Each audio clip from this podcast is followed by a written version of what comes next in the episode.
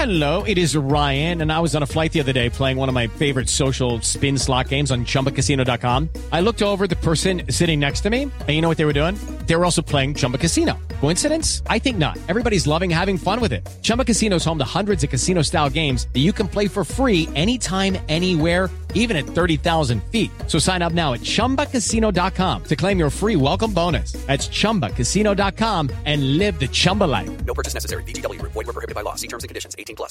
It is Ryan here, and I have a question for you. What do you do when you win? Like, are you a fist pumper? A woohooer, a hand clapper, a high fiver. I kind of like the high five, but if you want to hone in on those winning moves, check out Chumba Casino. At ChumbaCasino.com, choose from hundreds of social casino style games for your chance to redeem serious cash prizes. There are new game releases weekly, plus free daily bonuses. So don't wait. Start having the most fun ever at ChumbaCasino.com. No purchase necessary. VGW. Void where prohibited by law. See terms and conditions. 18+. With the Lucky Land Slots, you can get lucky just about anywhere. This is your captain speaking. We've got clear runway and the weather's fine, but we're just going to circle up here a while and get lucky.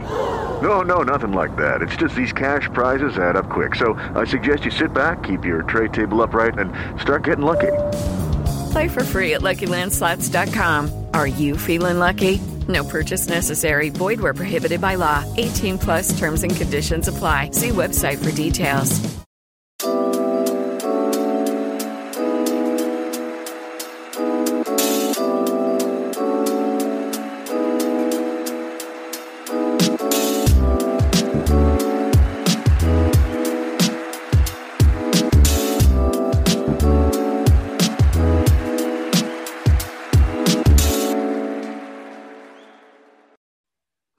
Hello and welcome back to That Chelsea Podcast. I'm riding solo this week, but I've made up for it with two brilliant guests for you. First, we're going to be joined by Rob Pratley again after his debut last week. How are we doing, Rob? Yeah, not too bad, thank you. Yourself? I'm not too bad. Recovered from yesterday. And making his debut on the podcast, we've got Jam, also better known on Twitter as Carefree Jam. How are you doing, man? Yeah, all good, thanks, man. All good. Glad to be here. Yeah, exciting times. Welcome to Blunders, Baggies and Barnsley, where we're going to take a look back at that chaotic performance against West Brom yesterday in part one, answer some of your questions on it before looking back briefly at the 6-0 demolition of Barnsley. Right, just before we start, obviously we've got Jam on for the first time. Jam, if you don't know, is the media manager for SW6 Daily. And Jam, just, you know, if you want to let the listeners know sort of what they expect if they follow you on Twitter, but also what, you know, the sort of media type content that SW6 Daily produces at the moment. Yeah, sure thing. With myself, I put out content. I tried to put a bit of a twist on it, let's say, jam it up. But with SW6 Daily, it's just it's incredible at the moment. We're going up and up. You know, it's obviously a Chelsea fan page, and my role as the media manager is to organise schedules for the week, for the month, of, you know, looking at the fixtures and what edits we can get out, compilations, just generally generating content really, and I suppose quality checking it too.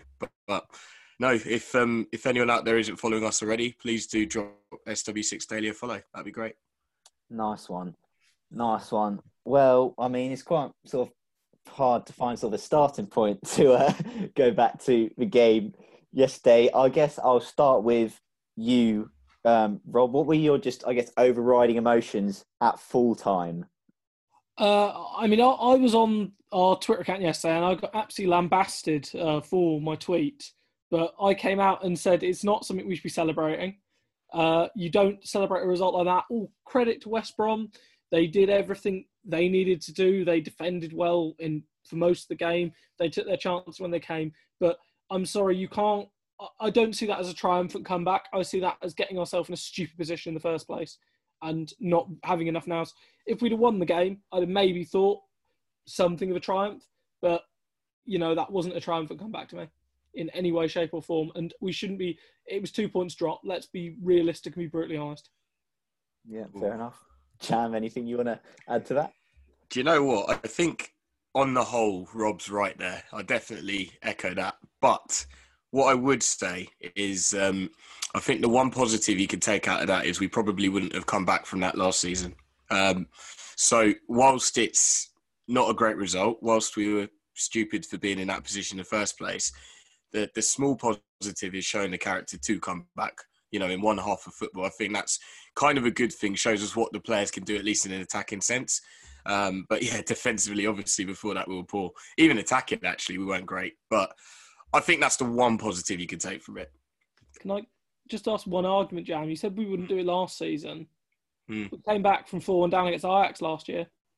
And Ajax are a much better side than West Brom, if we're being completely honest. Yeah. And we had a worse starting 11 out there that day. Okay, Ajax did go down to 9 men. But even still, I would argue, you know, even before that, we looked more likely to score against Ajax than we did against West Brom. Yeah, that's a good point. I think the 9 men thing, you highlighted that was obviously quite key to that. I don't think we would have come back if it was 11 against 11, let's be honest. But yeah, maybe we have shown signs of doing it before. I still think it's all right. I'm not trying to say it's amazing or anything, but, you know, that's a small positive we could pick out from what was almost a disastrous day. Yeah. I think it's the first time we've come back from 3 goals down to get a draw in our history in the Premier League or something like that. So I guess that's one positive to take from it. Team news came in. I think probably, I can't necessarily speak for you guys, but I think most of the fan base was quite happy with that team on the whole. You know, perhaps just a bit confused as to why Kurt Zuma was left out. But other than that, I think, you know, we saw Tammy starting, we saw Werner, Havertz and Mount all starting. And I think on the whole, the mood was quite happy. Would you agree on that? Yeah, absolutely. One thing I would say, though, looking back on it is, Thiago Silva started, and I'm not saying this out of in hindsight, but it just seemed a little bit too soon. I know he obviously played the majority of the game against Barnsley, but, you know, maybe that mistake was just a sign of him not being there yet, if you know what I mean. Otherwise, I didn't mind the lineup. Yeah, I'd agree. I mean, I was very surprised, and it happened against Barnsley, and we weren't punished for it. I think the Barnsley striker, whoever it was, took a poor touch, and I think it was Tomori came across and covered it. But Thiago did the exact same thing on Wednesday, and other than that, I thought his performance was pretty good. You know, I thought he didn't really put a foot wrong, but ultimately, you can't be affording at this level to make those kind of mistakes now. In the league and with PSG, he might have got away with it because, let's face it, they're so dominant at that level. There's only one or two teams that have really got the attacking quality to hurt them. And, you know, I'd rather, again, it reminded me when you watched PSG last year, when Thiago Silva came and did that on the halfway line, immediately afterwards you just see Marco Verratti put in a really cynical foul and just pull a guy back and get booked for it. There was no one in our team yesterday who was anywhere close to being able to do that. And that's one of the things I think we really did miss yesterday was an edge of cynicalness. Because at times, you know, some of the fouls from West Brom were utterly, utterly cynical, especially in the second half. Little pullbacks, little tugs just to disrupt play and sort of, you know, throwing themselves to the floor at every opportunity. We're too nice in that regard. We don't have anyone who was willing to... The only player I'd say in the squad who I think has the petulance to do something like that is Alonso, and that's just because he's slow. And we'll come on to Marcus Alonso, I'm sure, later on. But he's the only one I'd say is petulant enough to do that kind of challenge. Yeah, no, I agree. Well, you mentioned Marcus Alonso. I guess, you know, he was culpable for the first goal. Heads it back inside into a danger area. And we get punished. The ball ends up getting moved out wide. And Robinson shoots across the goal and goes in. Obviously, you know, a striker who loves playing against Chelsea. His only 3 Premier League goals have come against Chelsea. 1 last season for Sheffield United and 2 yesterday for West Brom. Obviously, you know, one of the big news is Caballero was in for Kepa, Mendy not given the game. Do we think Caballero could have done better for the first goal? Start with you, Rob. For the first goal, I think there are 3 people that you really have to fault. Yeah. Firstly, Alonso, it's an absolutely ridiculous header, ridiculous decision. If he was in doubt of where he was going to try and do it out of play, absolutely just rule one. He headed it back, and then what annoyed me was he didn't make any effort to get back. He just sort of stood there. He didn't make any effort to get back, any effort to put a challenge in. Pereira shouldn't have been able to shuffle the ball across to Robinson, but that's, you know, that was sort of the lesser one of the issues. Then when it comes to Robinson actually getting it, we know Robinson's going to get it on that side and take a shot. He was always going to get it on that side and take the shot on. And I'm sorry, Reece James, I've said this before, I feel he's becoming a bit too... When he goes forward, he looks brilliant. Defensively, there's still major issues. He should have blocked the effort. If that was Azpi at right back, I'm sorry, that shot doesn't come through. Azpi stands him up and forces him into not making that effort or stops him having that shot early. Robinson took it early and caught James out, came through his legs. Caballero, I never like seeing any goalkeeper beaten in that style, a cross goal. Now, if there's a better keeper, I have to be honest, I think a better keeper gets down and pushes that away. However, if they had pushed it away, there was a West, I think it was Pereira who got into the box and was going to tap it in because no one had followed him. So, you know, I'm of the opinion that there was huge issues defensively up from it. Could Caballero have done better? Maybe. But the chance came about due to two really poor pieces of play from the fullbacks. And you have to be brutally honest about that. Yeah, fair enough. You summed up well. I mean, I don't, you know, I think we all know Alonso's limitations as a left back. And I'm actually, you know, have been a fan of him in the past many, just because he scores against Spurs and Arsenal quite a bit. But I thought his attitude, I mean, I think the whole team's attitude in the first half was pretty poor. But I just thought his attitude was just really bad yesterday. I'm not sure what it was. Maybe it's because, you know, Chilwell's here and, you know, there's talks about, is he going to leave? Is he not? But it's just a moment, I think, after 1-0 where Furlong gives him a head start.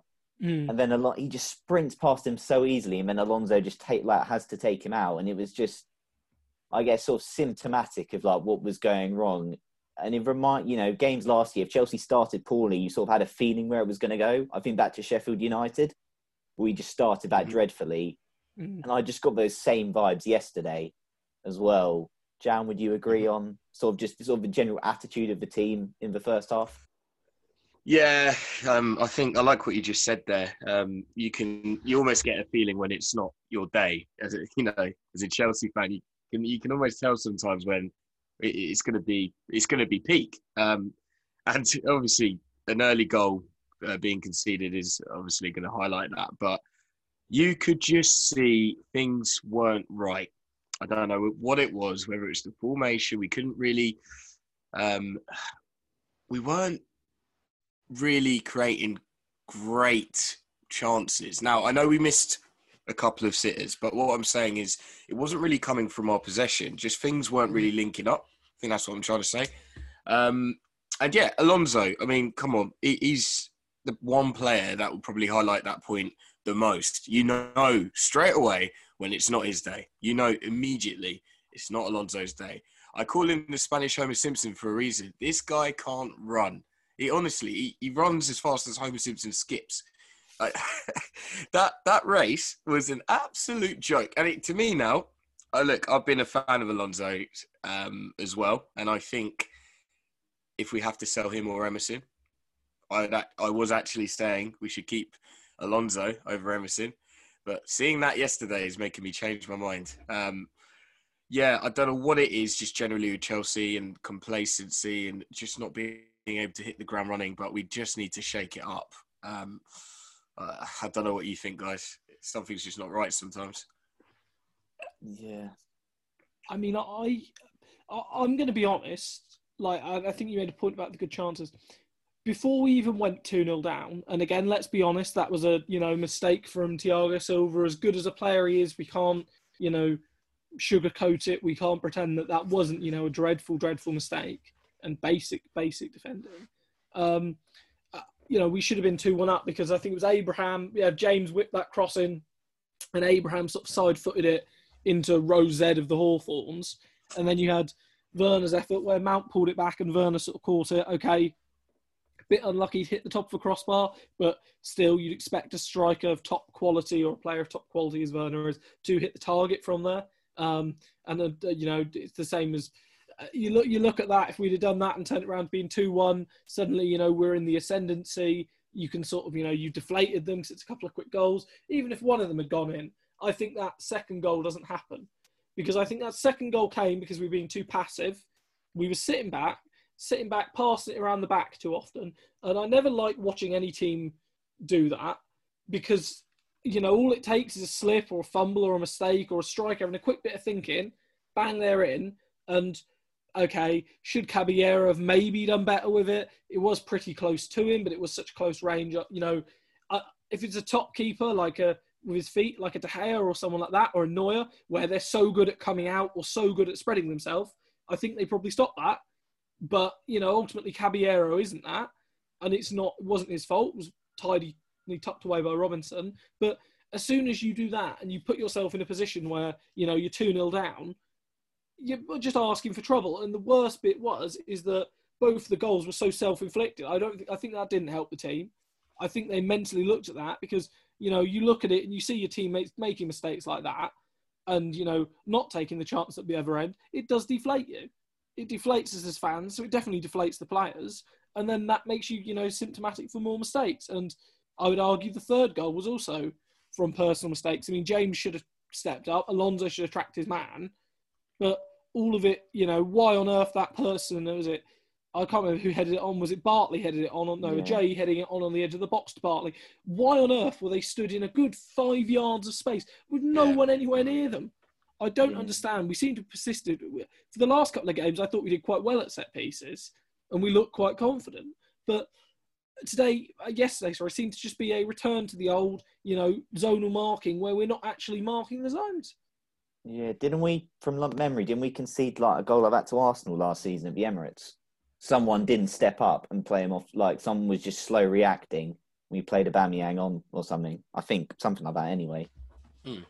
But yeah, it was very poor. And all of a sudden, we found ourselves 3-0 down after half an hour. And you sort of go, what is going on? Because I think beforehand, we all thought, no, we'll beat West Brom comfortably. And we should have. But we get to half-time.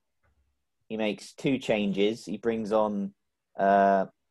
Azpilicueta for Alonso. I mean, that was obvious. How Alonso got to half-time, to be honest, surprises me, but at least he took him off at half-time. And he took off Mateo Kovacic for Callum Hudson-Odoi. And to be fair, the changes did make an impact, didn't they, Jam? Yeah, absolutely. I'm always a massive advocate of having troublemakers in your team, players that can beat a man. You must have it, look. And when I say that, I mean a true winger. And we lacked that at the start of the game. You know, Timo Werner playing out wide, he can play there. But even with his style of play, he'd rather just cut in from the left and beat his man on the outside, unless it's a through ball. And what you get with Callum is you get a pure troublemaker, a winger with pace that does want to beat his man quite a lot. They're used to doing that. They generate chances from doing that. And we need to have these kind of players playing on the pitch for Chelsea. You know, Pulisic needs to hurry up and come back. I like the look of Cho. I mean, Ziyech, even in his own right, has got his own style. And I think we're really missing that from the width. They came on and made an absolutely huge difference, you know. Cho was just running at his man and making them, you know, gaining territory from doing that. And it just creates all kinds of havoc for a defence, thinking, crap, backpedal. You know, even if he's just gained territory, turns back and passes it, made such a big difference. From that moment onwards, we actually looked like we were pretty dangerous, you know, when we got forward, at least when he was on the ball. Just going forward, I want to see wingers. Don't know about you guys, but seeing Havertz or Mount out wide, it doesn't really do it for me. Yeah, but actually, we've got a question in on that, so it seems the first time to link it in. I'll give this to you, Jam. We clearly saw how much better we were after an actual winger came on and played. Should Lampard go with work rate and compromise our team's width just so Cho can train well and work harder, or should we prioritise actual playing the system with wingers? I could sense the sass from here on that question, but it's a very good point. Yeah, it is a good point. I mean, let's look at it like this. I'll give you examples, some good teams that have got wingers, right? Bayern Munich, Man City, Sterling. I said that without thinking, but it's true. You know, you've got PSG as well, you'd say them. I mean, these are top-tier teams that have pace out wide, you know, proper out-and-out wingers that play there. And, I think Lampard's going to have to question his style of play. You need more than one troublemaker on a pitch, you know. Not just your striker, you need it out wide. And yesterday at the start, we only had Timo Werner that could realistically do that, in my opinion. So Lampard's going to have a look at that. But, you know, obviously it doesn't help when you've got Pulisic and Ziyech injured. I don't think it helps. But Cho, who's shown, he's probably worth a start. Yeah, no, I completely agree. Look, one of the main things a lot, you know, people talk about as well, it was good we came back. I was sort of, I mean, you know, we said at the start, we're not happy, you know, you shouldn't really be happy. It's 2 points dropped. But the thing that worried me, despite the changes, was I didn't really see a game plan. In my opinion, individual brilliance bailed us out. I'm not sure if, you know, that's area what you guys agree with, but we look back at it. Mount takes a pop from distance. It's a brilliant strike and it goes in. The second goal's neat interlinking play. And then the third goal is a parry from the keeper that we score. And to be honest, with VAR, if VAR had been if VAR had been used like it was last year, the goal might even have been disallowed. So, you know, we sort of gave Frank credit for making changes at half time. But do you think we really saw a game plan yesterday, or was he just bailed out really by individual brilliance? I'll start with you on that, Rob. I mean, I think it's difficult. I think that the first two changes, I think, worked quite well. However, I thought the third change, when Giroud came on, I thought it was a sort of...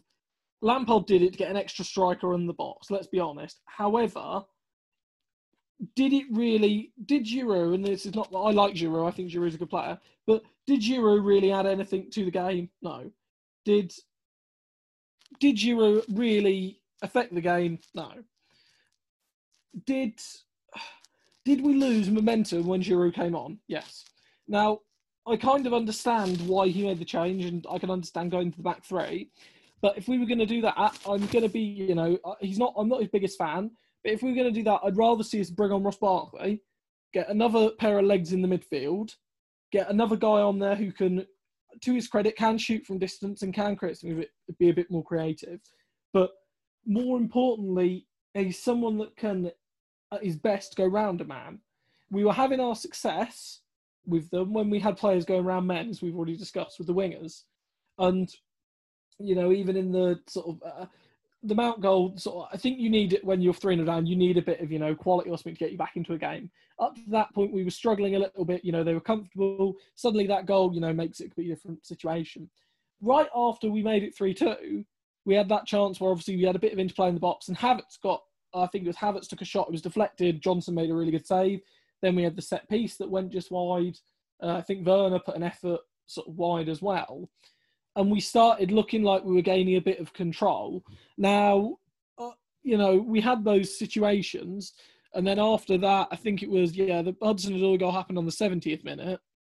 And then it was just a few minutes later, just sort of, you know, 3 minutes later, Giroud came on. And after that point, let's be honest, did we really put on a head of steam and a head of pressure on them until the final maybe 2-3 minutes? No. Did we look comfortable in the shape? No. I thought that, you know, there was too many players in one area. It felt like a case of just chucking on strikers and hoping one of them was going to score. And, you know, looking at the bench yesterday, obviously, if you look at that and, you know, maybe you can say, okay, well, if there was a Pulisic or a Ziyech there, they could come on and be a genuine game changer. But I feel like Giroud was almost a bit of a panic substitution. In terms of the shape and whether there's sort of a game plan there, I think there's the idea of a game plan, but there's not a firm game plan, if that makes sense. I think Lampard wants to sort of play a 4-2-3-1. I think he wants to have someone in behind the striker, and he wants sort of two roaming players in the wide areas. However, I think more realistically, we should be going for a 4-3-3. If we're going to be attacking, we should be going for a 4-3-3 with two roaming playmakers, two proper wide players and a single striker. And if we're defending, having two deeper midfielders, one number 10 and then two wide players. And the fullbacks need to sit back and need to be, if they're going to be fullbacks, they need to be box-to-box fullbacks, not just, you know, bombing forward, because far too often yesterday we were caught on the transition and caught with, you know, James miles up the pitch. Now, James at least has the speed to sort of get back. Alonso doesn't. And that's why, you know, there was so many spaces. You talked about Darnell Furlong. I mean, Furlong could have had a cigar in his mouth for most of, you know, a good 60 minutes of the game because he could just stroll up and down that wing. And Darnell Furlong is not particularly fast.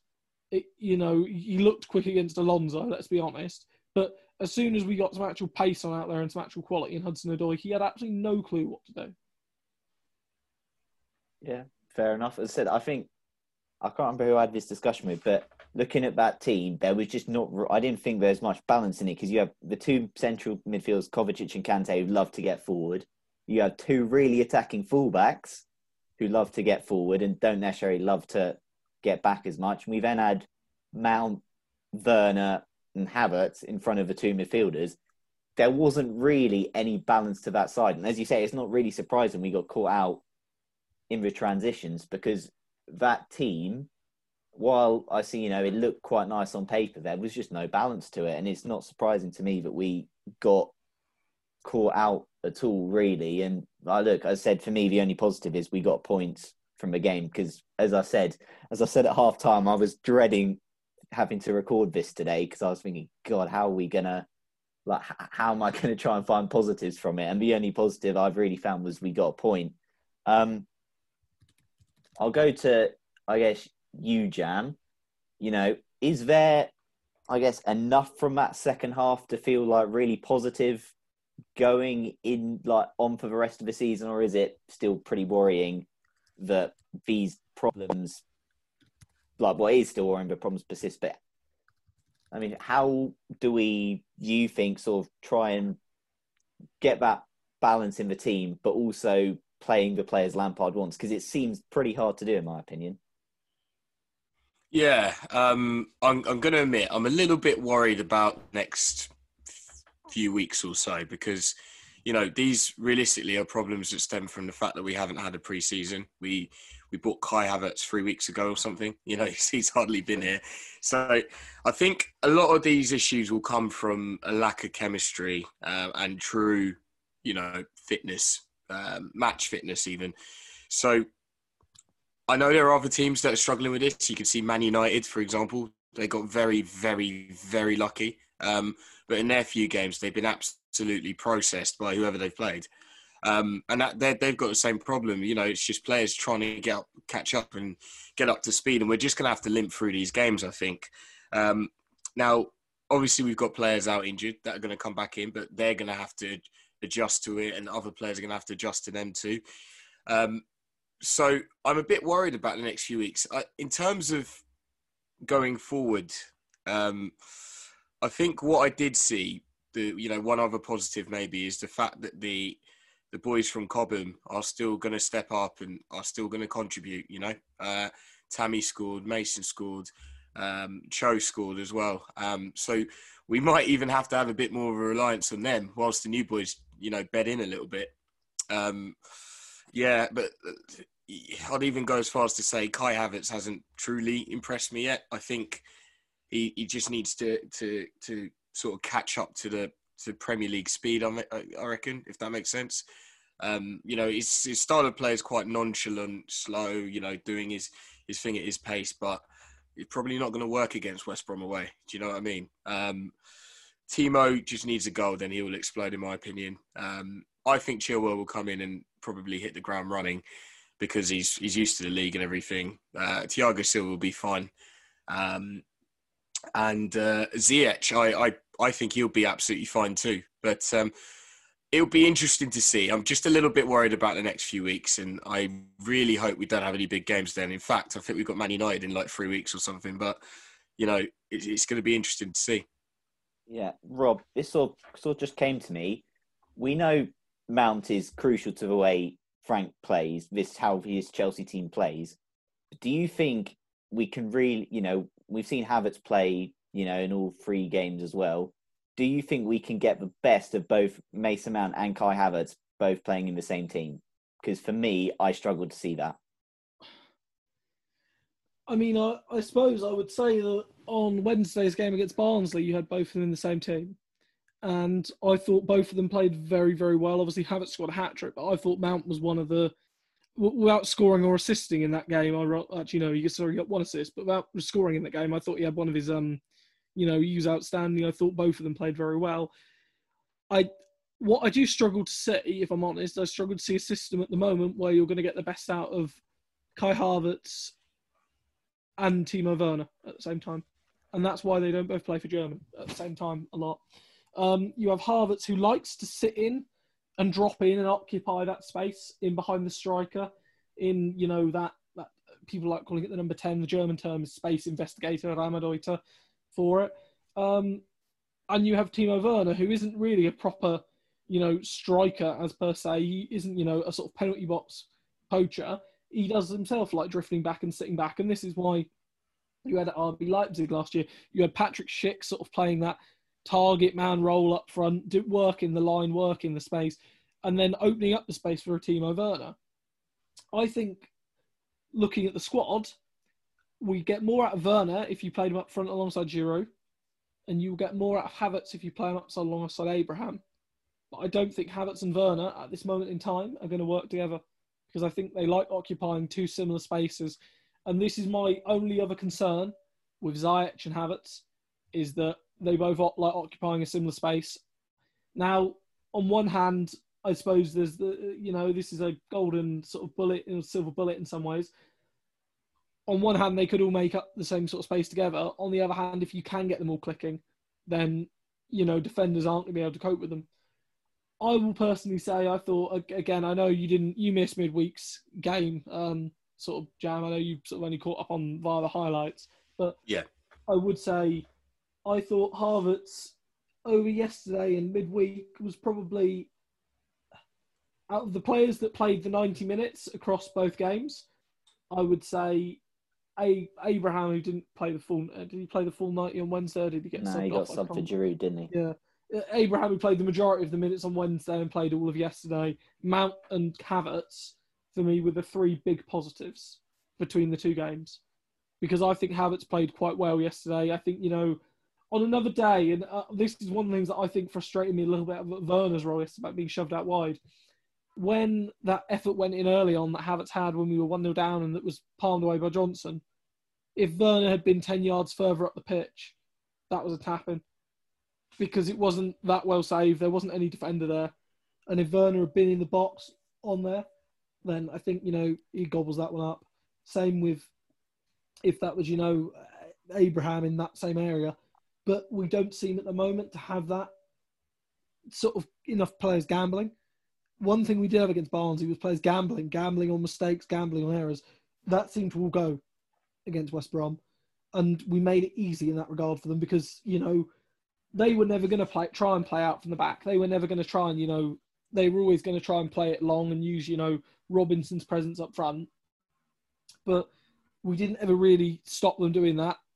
We, we allowed them to do that. We didn't really pressure them into mistakes enough, in my opinion. And we made it easy for them. And apart from, as you've said, a moment of brilliance, one really well-worked goal, and late on just throwing everything at it and getting a bit lucky from a keeper, palming it into Abraham's path, we never really had that period of dominance where I thought, wow, they're on the ropes here. Apart from maybe after the second goal, and then we bizarrely changed system and it killed everything. Yeah, fair enough. So, just Kyle, you do think Mason Mount and Kai Havertz could work quite well in the same team, yeah? I think Mount and Havertz can work well, but I don't necessarily think you can put, say, Werner, Havertz, Abraham, Ziyech, Pulisic, Mount all together in the same team. There's going to have to be, rotation, and someone's going to have to miss out. Fair enough. Some great points you guys both raised there. I guess I just moved on to some more of a Twitter questions. I'll give this one to you, Jam. How should Cho be used when Ziyech and Pulisic are back? Yeah, good question. And it kind of goes off of what Rob was saying about rotation. Don't forget, this is a season that's been compressed a little bit. We're going to have a lot of midweek games and then games on the weekend. And we're going to have fresh quality in both games. So, Cho, why I've been a little bit disappointed with him recently, at least how much he's played, is because this is a good time for him to play and show what he can do and get his confidence to a level where when he does play in the future, he'll be able to hit the ground running and just go, rather than carry the burden of, oh, Cho's coming on, what could he even do? We'll kind of know what he can do if he can carry this on whilst the other two are injured. He might not necessarily be in our first team at the moment, you know, when everyone's back fit, but he could certainly make an impact off the bench, as you saw yesterday. And he could certainly carry us in cup games, I think, as one of our more dangerous players, and, you know, certainly be used as a rotational player. And I reckon these first few weeks of the season where he hasn't really played much, or, you know, longer than 10 minutes here and there, would get him to get his head down and really push and really compete for a place, you know. Pulisic is going to come back and he's not going to be fit. You know, it would have been a few weeks since he's been out, you know, if not months. Ziyech as well, he'll probably take less time to get back to it. So Cho's got some game time in the next few weeks coming up.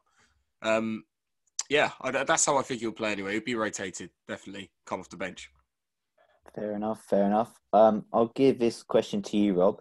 Keen to hear how you would apportion the blame between the managers and players for that performance in terms of example. Is it 50% the manager, 50% the team? What would you who would you apportion the blame to for that yesterday? I mean, in terms of percentages, it's going to be very, very difficult because, you know, it's hard to be individually. There are players that are 100% culpable for that result or the fact we went 3-0 down. I would say Alonso about 90% culpable for it because he was certainly involved in two of the goals. The first one, as we already said, gave the ball away. Second one, not involved with that one. Third one, why on earth did he lose his man? In terms of the manager, it's difficult because I thought Lampard was naive putting Alonso at left back. Was proved to be right. I was wondering why Azpilicueta didn't play. To be honest, I wonder why Emerson didn't play, as I thought he did all right against Barnsley. But ultimately, if he's fit enough to start on Tuesday, there should be real questions as to why Chilwell didn't play, because he looked perfectly fine against Barnsley, and even if he could have, you know, got 60 minutes under the tank, that would have been a good situation. I don't really like to apportion blame too much because ultimately, it's not, you know, a manager can't lose a game by themselves, and the players also can't lose a game by themselves. It's a sort of thing that works in tandem. But I will say I thought Lampard's tactics were wrong, certainly in the first half. I think we were too passive. We didn't move the ball about quick enough. Partly due to the selection, we got caught too much on the transition. I don't think we were getting the most out of certain players. In the second half, you know, let's face it, Azpilicueta on for Alonso was not a difficult change to make. That was not really a tough one. Hudson-Odoi coming on and moving Mount inside. I mean, I think that was a sensible move, certainly at the start, and it paid dividends because it got Mount more into the game, and he was looking like one of the few people who could actually offer something. And it also freed up Hudson-Odoi. I think we played well. But at the same time, then I suppose you have to look at Lampard and say, well, if you did those changes, why did you then feel the need to sort of throw Giroud on? Because that totally disrupted everything. So in terms of apportioning blame, I'd say it's 30% to Alonso, 15% to Thiago Silva, 15% to Reece James, and the rest on Frank Lampard. And that made me the majority on Frank Lampard. I haven't done the maths in my head, but... No, you've got 4% for Frank, yeah. Yeah, fair enough. I mean, I'm going to be honest here, and this is, a lot of people have spoken about. Lampard is a legendary player for this club and will never not be a legendary player for this club. But there is an importance to understand that because he's a legendary player, does not make him immune to criticism. It does not make him, you know, look at it. Arsene Wenger at Arsenal towards the end of his reign couldn't catch a break. This is a man that, you know, they should worship for the fact he won the Premier League title numerous times, went invincible, that no one's ever done again. Look at the amount of criticism he was getting towards the end of his reign. Now, do I agree with all of that criticism? Not necessarily. But if they can, you know, criticise someone like that that's done so much for them, we sure as damn hell should be getting a backbone and being able to criticise Lampard. of people that are saying, well, why didn't Sarri get the same treatment? Why didn't Conte get the same, free pass? I have to be honest and say I don't know. Because there's an element of, being constructive and being able to criticise. But it's just pointless if someone's coming out and just saying Lampard out and, death to Lampard and death to Mount.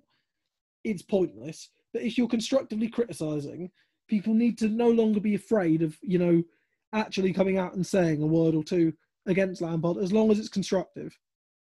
Yeah, fair enough. Jam, let's say one thing that shot me. No Kurt Zuma. But thoughts? I find that hard to explain that. And I have to say, I was stunned he didn't play. And I think Frank's made a big error there. Yeah, I'm not really too sure what happened there. It's just a mystery.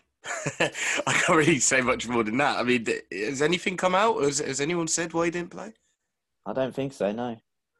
Well, yeah, that's quite odd. I mean, first of all, what surprised me was Christensen playing. In the back of my mind, I thought, yeah, he's banned. I didn't think he was in the pitch. And I saw him there. I was thinking, what? But at least he had a good game. It's good for him. I mean, I still think he has a bit of a part to play, despite his mistake against Liverpool and his occasional brain farts. Maybe Tomori could have played. That was, again, surprising. But no Zuma, very odd. Never would have imagined that. I don't really have much more to say than that. It's very strange.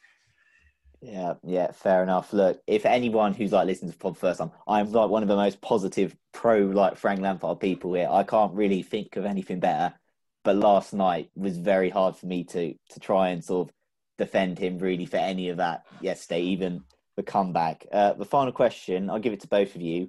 It's a tough one because we've probably been asking this question for the last season as well. What would you do to fix this defence and stop these errors from happening? I'll go start with you, Rob. For starters, and I guess there's going to be people sounding like I'm being unfair, but get rid of Alonso from lineups where we're starting a back four. He does not work in a back four. We've learned this already. This has been, this is not new knowledge. Next point, have a settled back two. Whatever your centre-back pairing is, the best Chelsea sides in history have had a settled back two. Your Terry and Carvalho in 2005, Terry and Alex in 2010,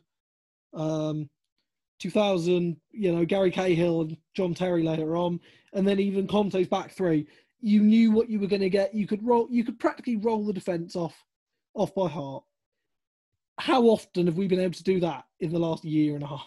Yeah, it was another new centre-back pairing yesterday. Yeah, so exactly that. And looking at that new centre-back pairing, I looked at that at the beginning of the game and thought, and this was just me, I looked at that and thought, there's not much pace in that back four there, apart from Reece James. Yeah. And, it's going to be dangerous on the transition. Sure enough, we concede on the transition. But so take Alonso out, sort out the centre-back pairing, and also tell Reece James to stop. If he's going to bomb forward, he's got to show his defensive nous as well. Or there's got to be someone in there covering. Whether that's Kante, whether that's a new defensive midfielder, someone's got to be in there covering. Because far too often, space has been left behind Reece James, and he hasn't, we haven't been punished for it a lot so far this season, but sure as hell it will come. It happened in the FA Cup final with the first goal, with James being caught too far up the pitch and Aubameyang getting in that space in behind and Azpi having to take him out. Final point, whoever's going to be the goalkeeper, get them in settled and get them shouting and talking. Whether it's Caballero, whether it's going to be Kepa, whether it's going to be Edouard Mendy, who I suspect it probably is, in the longer term going to be, they need to be communicative, they need to be talking, they need to be dominant. The best Chelsea sides have had a dominant keeper. And until we sort that out, those four fundamental things will keep conceding. Yeah, fair enough. Jam, anything you want to add to that? I agree with everything Rob said there, actually. I'll approach it from a different angle.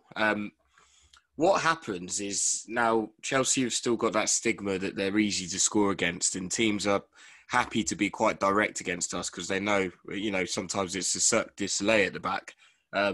Literally just a circus everywhere. So we almost need to get to a point where we get like maybe 3 or 4 clean sheets in a row to get rid of that stigma, to have teams going, oh, actually, this is going to be a bit of a tough ask today. Not only are we going to have to defend against a serious Chelsea attack, but even when we attack, we're going to have to be really creative, you know, like have them second-guessing themselves as well, rather than having that clear, let's go and get a set piece because we know what's going to happen there. Let's target Alonso because we know what's going to happen there. You know, we need to get a bit of stability going. We need to build up a bit of a reputation and then teams fear you. When Liverpool were absolutely smashing it, I think half the time teams didn't even bother attacking them because they were just worried about just constantly defending. And they go, oh, well, we're not going to score anyway. So it almost becomes easier to defend if you're Liverpool in that sense. Do you get what I mean? It's like a multiplier effect. So we need to really get our own confidence going. We need to have teams fearing Thiago Silva, for example, fearing the fact that now we've got Chilwell at left back, a better defender, fearing Reece James because he's hopefully improving, you know, and fearing whoever Thiago Silva's at centre back with, and our new goalkeeper. You know, if he can string together 3 clean sheets in a row, he's got a reputation, you know, ahead of him already, and teams are going to be thinking, oh, I'm not going to shoot from here because I don't know if that's going to go in. Do you know what I mean? So, yeah, from that angle, I tried to approach it from a different angle. I think we just needed, you know, a run of a few games where we're just getting a shutout, and, you know, then we'll get some more respect. It'll be easier going forward.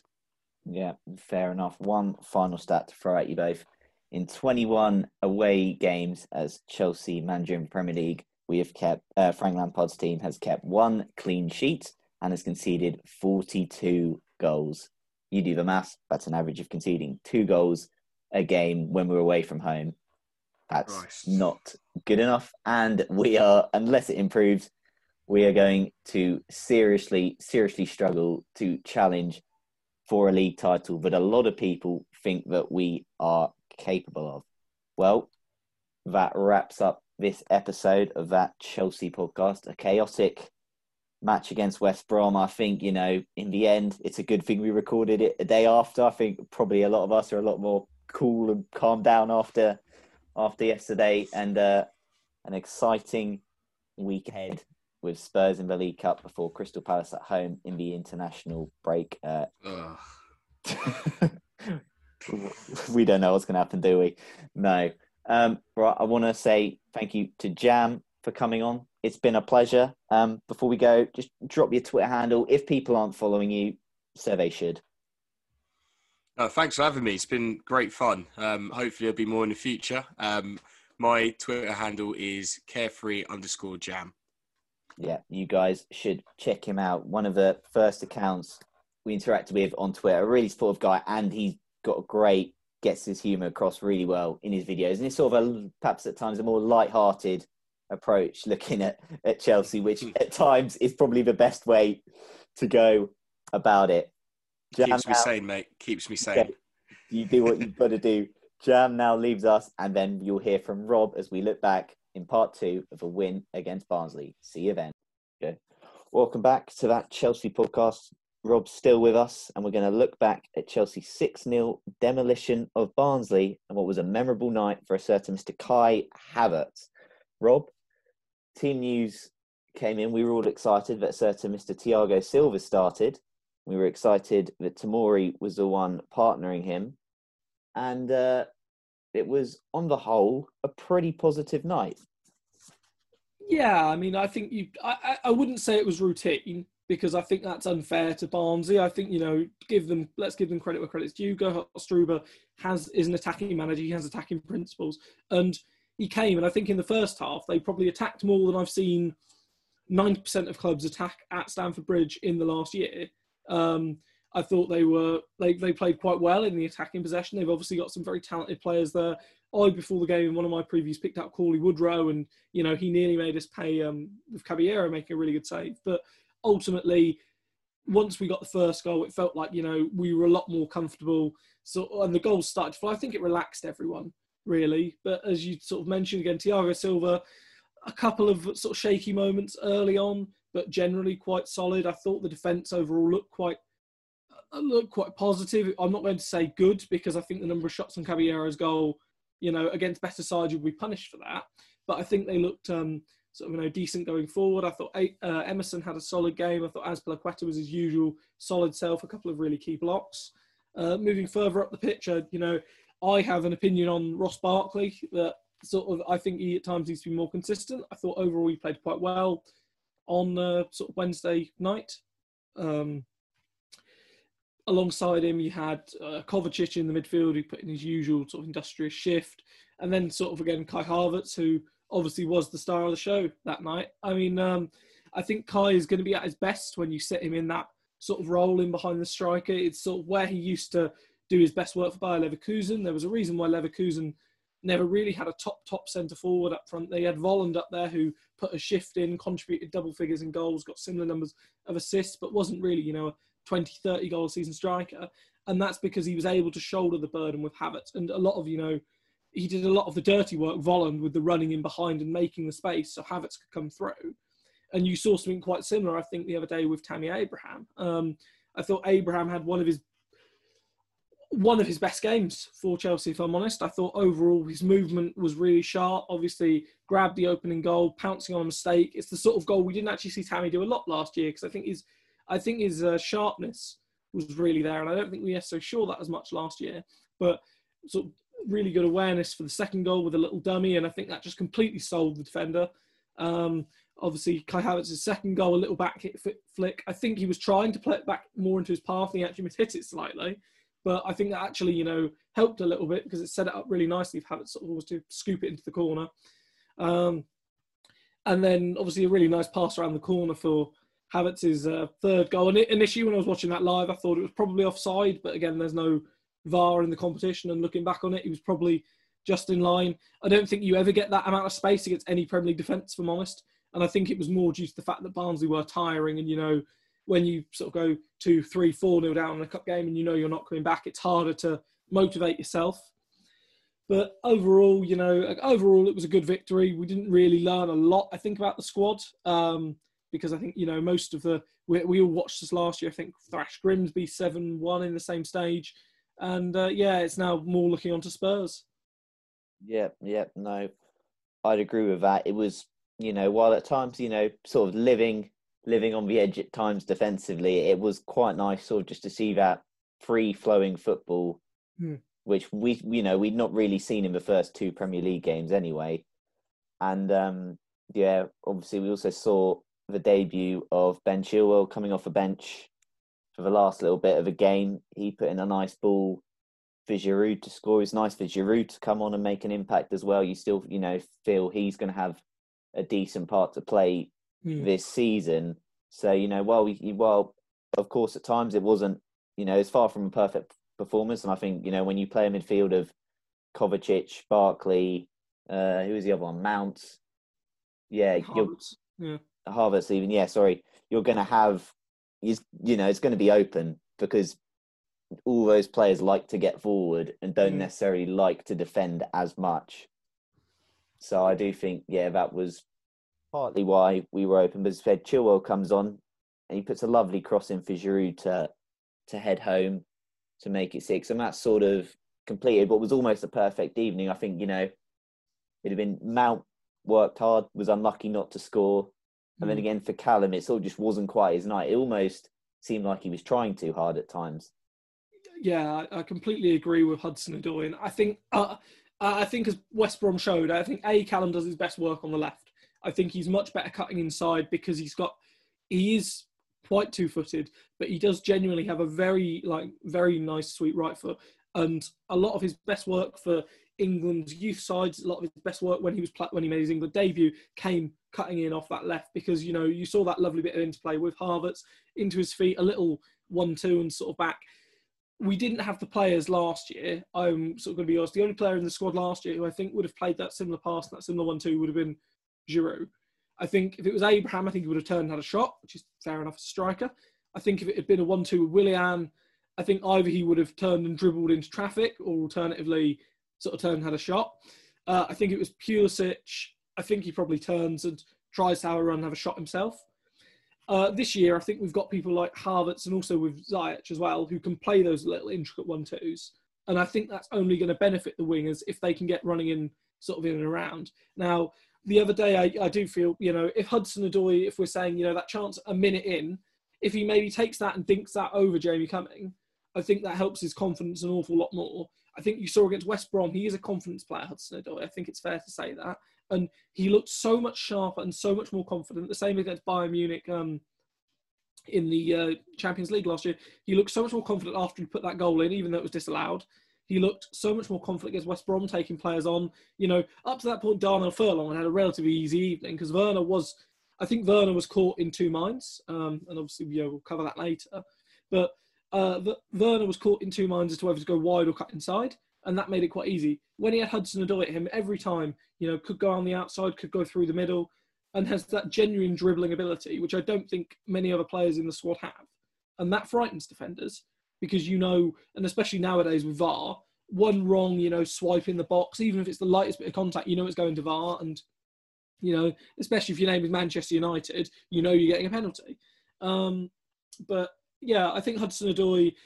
he's one of those players where obviously there's an awful lot of talent there.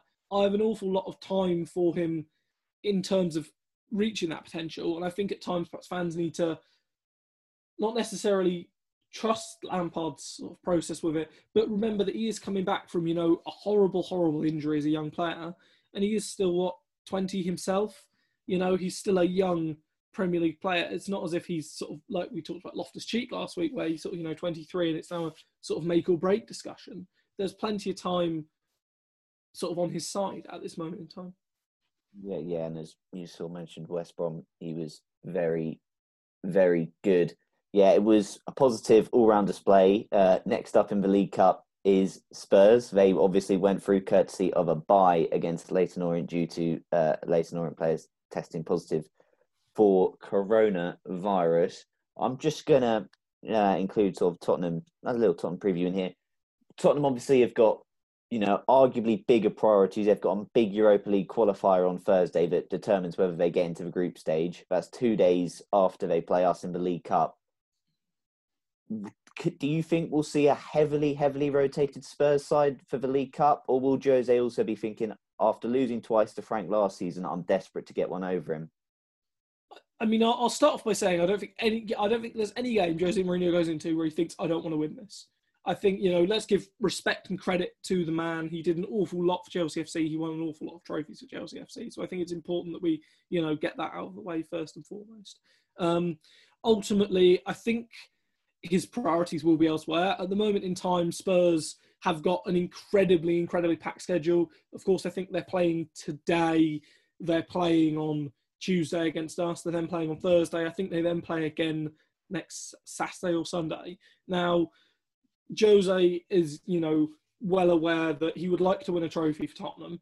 And I think he will probably look at the League Cup and say it's an option to win it. But you look at it at this moment in time, there's still Chelsea still in it. There's still City still in it. There's still United still in it. One of Liverpool or Arsenal are going out, to be fair. And, you know, you've lost the likes of people like Leicester, for instance, who have gone. But I think Jose will look at this one and will say it's more important to win on Thursday than it is to win on Tuesday. Does that mean he'll rotate? I'm not 100% sure. I think you'll see some of the big names in there.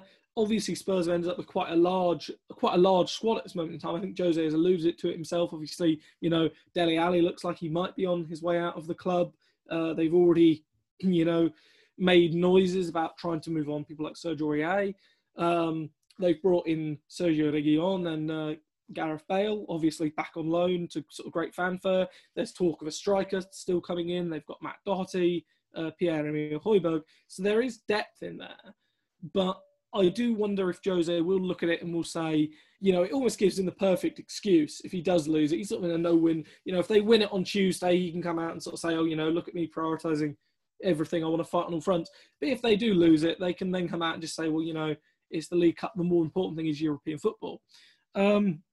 Personally, I think from a Chelsea perspective, we'll see a few changes again. I, for one, if he was, you know, as long as he's fully fit, I would like to see Chilwell starting. I'd like to see Tomori and Zuma both play.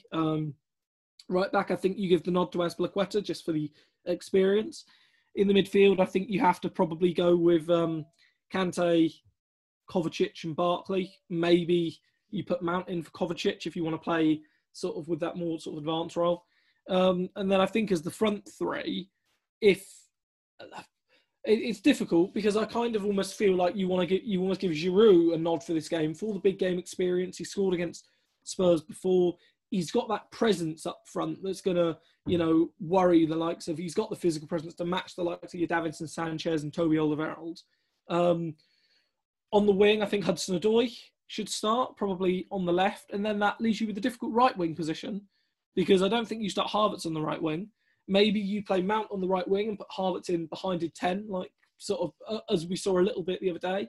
But obviously, if there's a suggestion Ziyech might be back to full fitness, then maybe you play Ziyech on the right.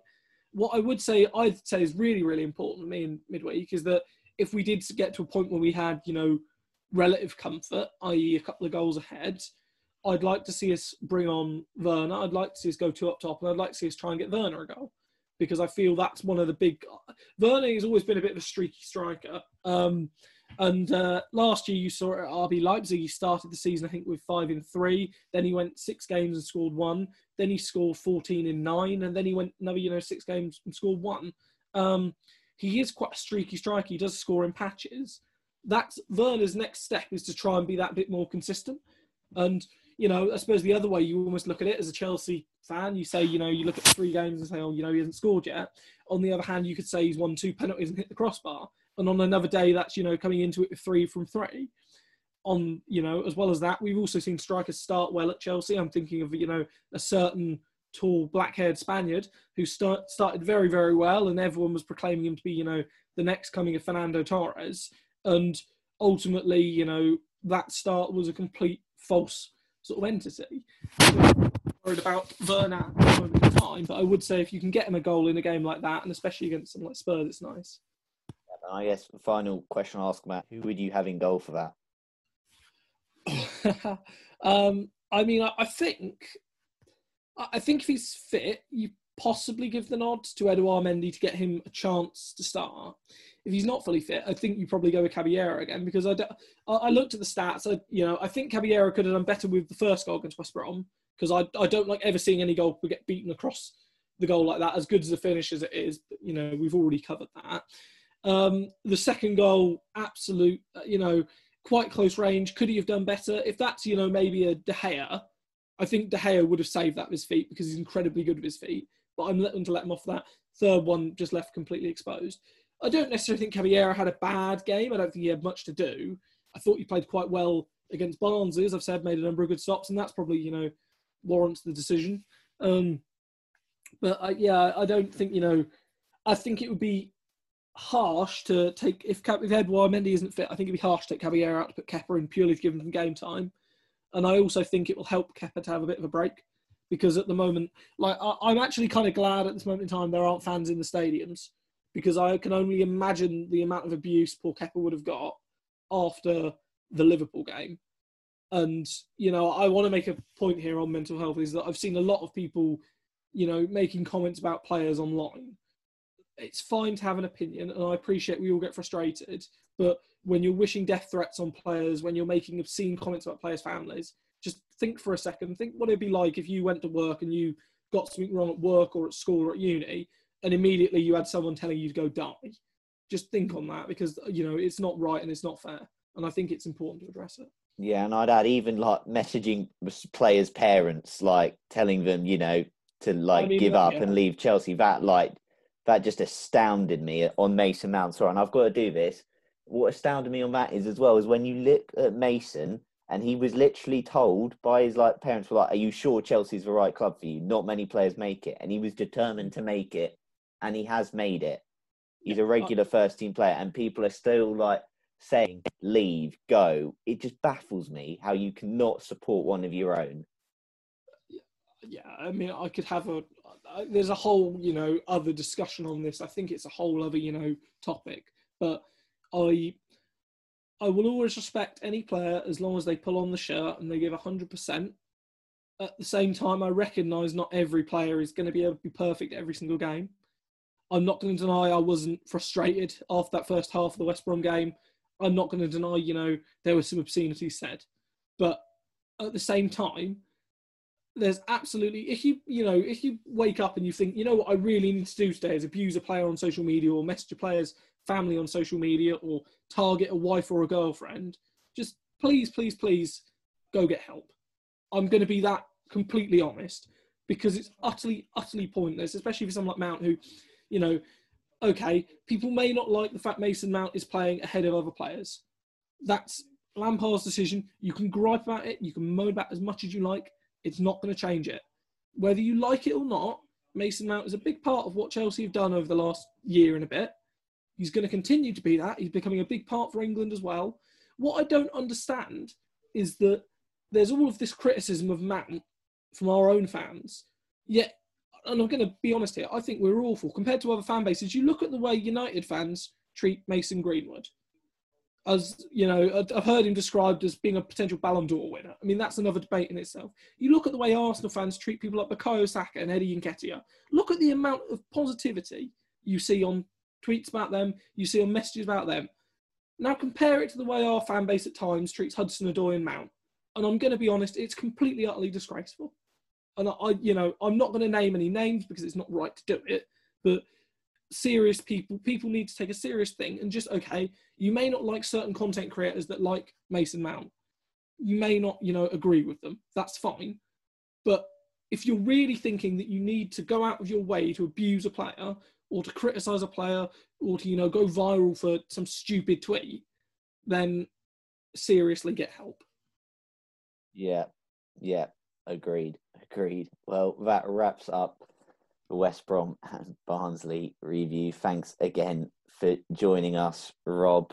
And until the next episode, everybody, keep the blue flag flying high. Sports Social Podcast Network.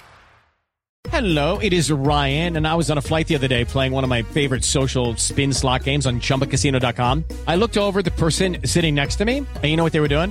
They were also playing Chumba Casino. Coincidence? I think not. Everybody's loving having fun with it. Chumba Casino is home to hundreds of casino-style games that you can play for free anytime, anywhere, even at 30,000 feet. So sign up now at ChumbaCasino.com to claim your free welcome bonus. That's ChumbaCasino.com and live the Chumba life. No purchase necessary. VGW. Void where prohibited by law. See terms and conditions. 18+.